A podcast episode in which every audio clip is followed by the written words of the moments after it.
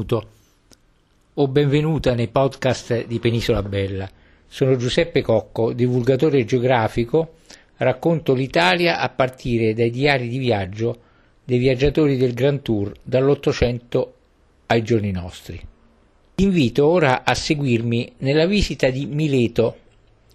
Visiteremo i luoghi più interessanti della città e faremo un viaggio affascinante lungo la sua storia. Mileto, Militu in calabrese, è un comune i cui abitanti sono detti miletesi e fa parte della provincia di Vibo Valencia in Calabria. È situata su una collina di forma allungata a est del gruppo montuoso del Monte Poro, a sud del capoluogo. Dopo Rosarno la statale 18 varca il fiume Mesima. Poi, con viva salita, attraversiamo il confine tra le province di Reggio Calabria e Vibo Valencia, risalendo diversi terrazzi e percorrendo il versante occidentale del grande solco del Mesima.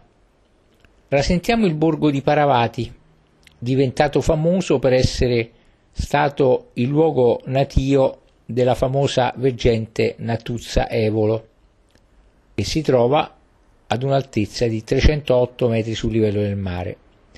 E sempre continuando in salita, arriviamo a Mileto, che si trova a 365 metri sul livello del mare. È un centro agricolo situato in piano su un terrazzo. La cittadina ha preso il nome dall'antico centro fondato dai Normanni e fu distrutta dal terremoto del 1783, quindi ricostruita con strade larghe e diritte e una grande piazza centrale. L'origine del nome di Mileto, Mileto Calabro, potrebbe essere il latino meletum o maletum, collettivo fitoni, fitonimico, ossia nome derivante da pianta, di malus, melo appunto. Dopo la distruzione della vecchia città fu deciso di ricostruirla a qualche distanza nel 1784, ossia un anno dopo il terremoto devastatore. Ma il piano di sviluppo previsto non venne però realizzato e inoltre gravi danni furono causati al nuovo abitato dai terremoti successivi del 1905 e quello del 1908, il famoso terremoto di Messina. Pertanto, a causa dei continui terremoti, la cittadina ha moltissime case con il solo pian terreno. Percorriamo dunque il rettilineo corso Umberto I e arriviamo al giardino pubblico, nel quale vediamo una piccola statua in bronzo del conte Ruggero, morto nel 1101. Quasi all'uscita dall'abitato troviamo sulla sinistra del corso, in via Episcopio, tra il palazzo vescovile e il seminario, la cattedrale, ricostruita dopo il terremoto del 1908 in forme imitanti lo stile romanico-lombardo ed inaugurata nel 1930 con un'alta facciata a tre portali. Lì vicino è il Palazzo Vescovile, nel cui cortile si trovano frammenti d'arte tardo-ellenistica locale del 400 e 500, rinvenuti tra le rovine di Mileto Vecchia dopo il terremoto del 1783 e provenienti dagli avanzi del Tempio di Proserpina presso la zona di Vibo Valencia. Tre capitelli di tipo romanico pugliese con soggetti di derivazione orientale, di scultore calabrese di età normanna del 1100-1200 e altri capitelli dei 1100, 1200, 1300 provenienti da Mileto Vecchia. In una sala del palazzo è sistemato il Museo diocesano di arte sacra, nel quale sono raccolti interessanti opere d'arte e frammenti scultorei tra cui un prezioso crocifisso d'avorio con l'immagine di Cristo di Antonio Algardi, databile attorno al 1340. Vi troviamo anche un turibolo d'argento di bottega calabrese del 1450, un busto reliquiario di San Nicola di Bari, opera di un argentiere napoletano del Settecento, una brocca in argento e a cesello del napoletano Nicola Cangiani del 1799 ed altre argenterie del 1700 e 1800, oltre a paramenti coevi. Tra le altre cose notevoli di Mileto ti segnalo nella casa Polistena un frammento di rilievo con la testa di San Francesco, parte del sarcofago San Severino, attribuito al maestro di Mileto o a un suo stretto collaboratore della metà del 1300. La Madonna col bambino, un altorilievo di scultore napoletano dei primi del 1400, con influenze gotico-francesi, ed infine Dio Padre Benedicente, altro altorilievo anch'esso di scultore napoletano del 1500. Tra gli altri elementi di interesse nell'abitato di Mileto troviamo in via Seminario il portale della casa Taccone Gallucci, imbugnato, alternato a pietra lavorata del 1700. In via Gallucci il portale di granito della casa Sarro, sormontato da fregio marmoreo proveniente dall'antica cattedrale e da uno stemma pure in marmo del 1500. Terminata la visita alla città, ti porto a fare una passeggiata che ci porta alle rovine di Mileto Vecchia, che troviamo a due chilometri e mezzo dalla città nuova e alla quale arriviamo seguendo la strada che conduce a San Giovanni e al castello Mileto di Nami, chiedo scusa, al casello Mileto di Nami dell'autostrada del Mediterraneo, ex autostrada del Sole. Mileto Vecchia, sorse in epoca antica, raggiunse notevole importanza nell'anno 1000, all'epoca di Ruggero il Normanno, che vi si stabilì con la sua corte, facendone la capitale della regione e fondando una zecca, le cui monete sono di bellissimo conio. Nel 1081 il Papa Gregorio VII vi trasferì anche la sede del vescovado vibonese. Nel 1121 Mileto inglobò la diocesi di Tauriarum, Taurianum e nel 1303 entrò a far parte della signoria di Ruggero di Lauria, poi fu contea di San Severino e venne devastata dai Consalvo, da Consalvo di Cordova, passando ai Mendoza nel 1505. L'area occupata dalla città antica appare oggi come una vasta congerie di ruderi.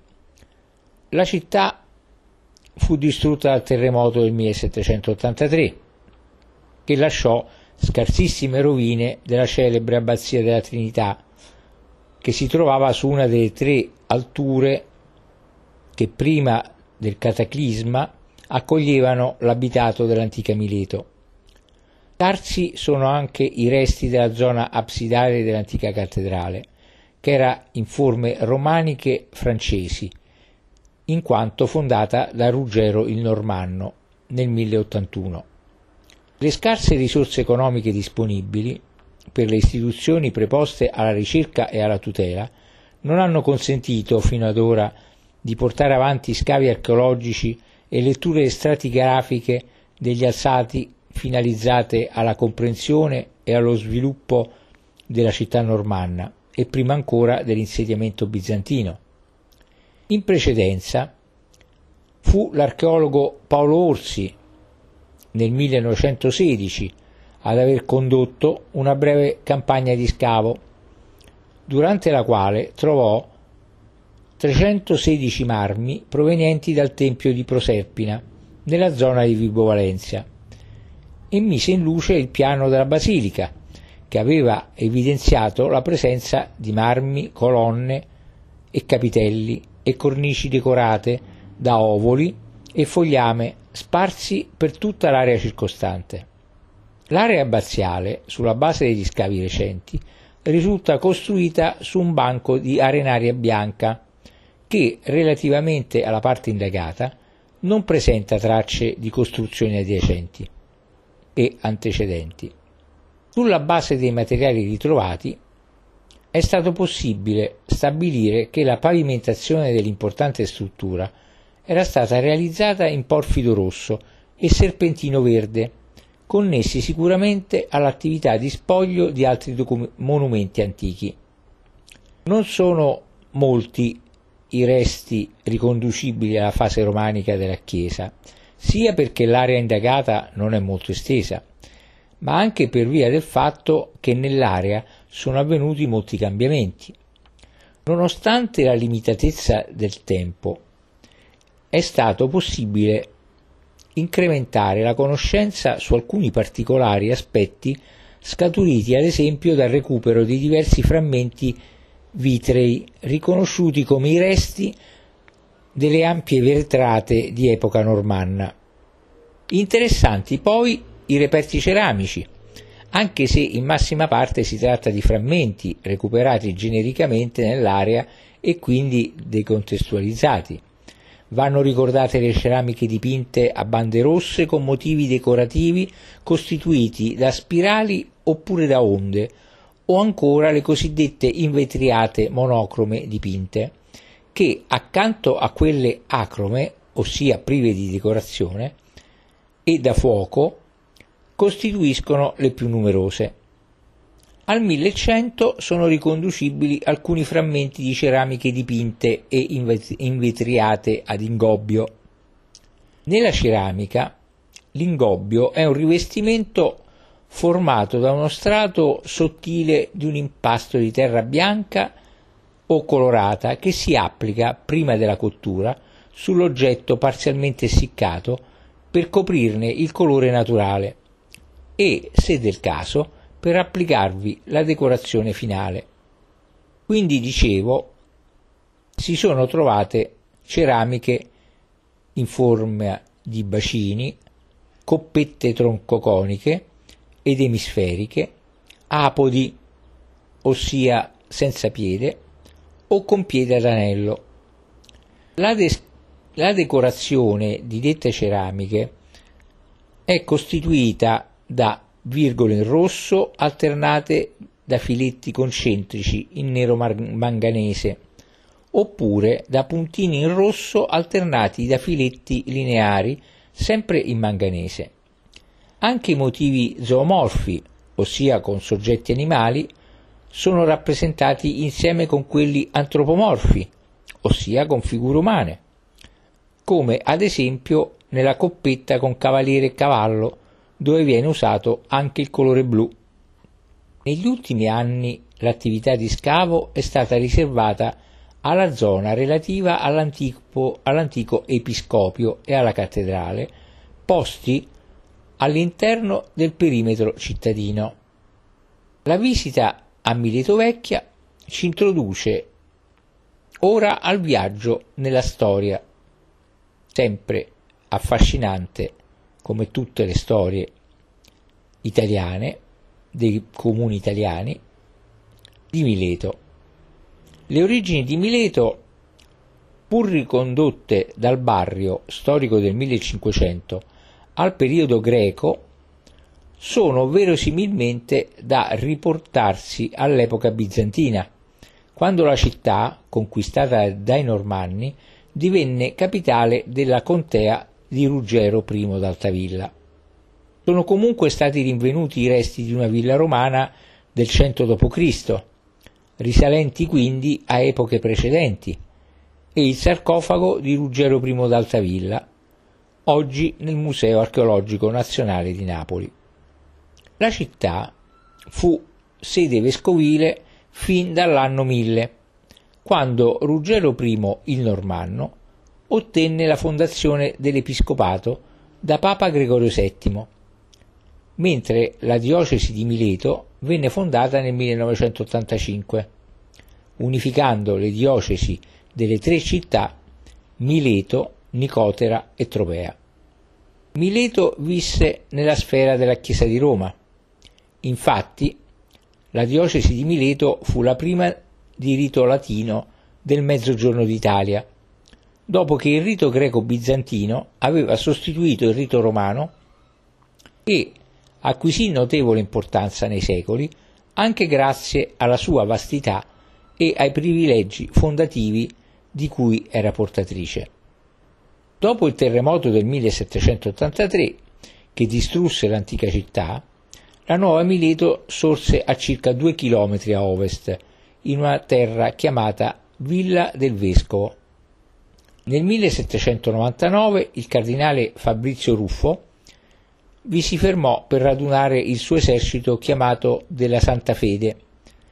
Da qui si mosse per riportare Ferdinando IV di Borbone sul trono del Regno di Napoli.